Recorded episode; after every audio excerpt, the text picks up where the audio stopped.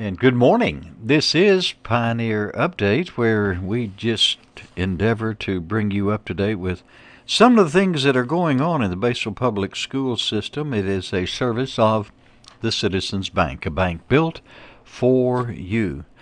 Communications Director Megan Renihan with us this morning, and of course, school choice is just as far as the the deadline for making that move, if you desire to make one, is coming up uh, in just a few days, Megan. Absolutely. And we hope that you will consider to choose Pioneer Nation. So just going to walk you through uh, BSD at a glance from pre-K through 12. Um, we are all about promoting a healthy learning environment. We have a tradition of excellence in education, and we also have an array of fine arts, athletics, and extracurriculars available to all of our students. And our goal is, you know, empowering the next generation of community leaders for the Batesville area. Um, some of the things that we take a lot of pride in is, you know, putting our teachers at the pivotal, like top point of um, our success. Because if we have great teachers, that means that we're attracting and retaining those teachers by putting their pay first. So we have the area's uh, highest paid teacher staff, and uh, a lot of that comes from our solar panel initiative. So everything that we've done efficiency wise trickles down from our teachers. And when we've got the best qualified teachers, that means our students are receiving the best education possible.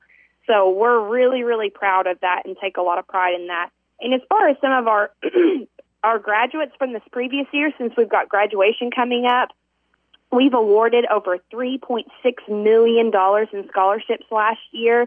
Some of those students attained 931 college hours. So as far as post-secondary goes, we have so many options for our students to be able to get some of those concurrent credits.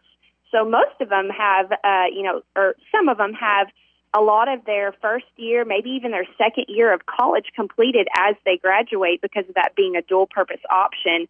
And then we had 54 honor graduates uh, this previous year. So tonight is awards night, so we're really looking forward to recognizing all those students as well. As far as our Chromebook initiative, we are closing the community and digital divide, meaning that every single student on our campus receives a Chromebook and they're able to take those home specifically with our elderly students, you know, and that just makes things so convenient for the household because now our students have a have a house device, meaning that parents can use those as well, which is just making it so much easier for our families to be able to communicate and then utilize those devices outside of educational purposes as well. So we love being able to have that. And then, of course, we have virtual options for our students. And then as I said again, the national coverage that we've received for our solar panels has helped with our student achievement, our partnerships, us attracting, retaining staff, as well as our efficiencies. And those things will only continue to grow um, from a efficiency standpoint with us saving money for our district and then pouring that back into our teacher staff. So we're really, really proud of being able to put our students first by taking those brave steps into um, you know what is to hopefully be a, a smaller digital footprint. And by modeling that, we want to make sure that kids are thinking about innovation, and we hope that that excites them every day as they come to school and they're seeing those solar panels and they're hearing about this attention that our district is receiving on a national news level.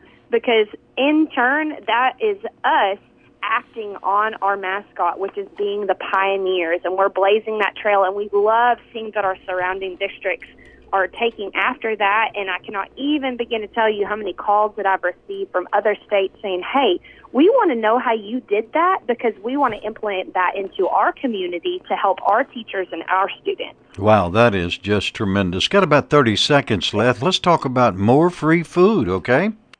Yes. So Miss Glenda Haley was able to release the good news to us. We've already fed around half a million meals this previous year for free. And because of the state granting us free meals for next year, we will be able to close that food security gap next year as well. So that means parents don't have to worry about having to feed their kiddos.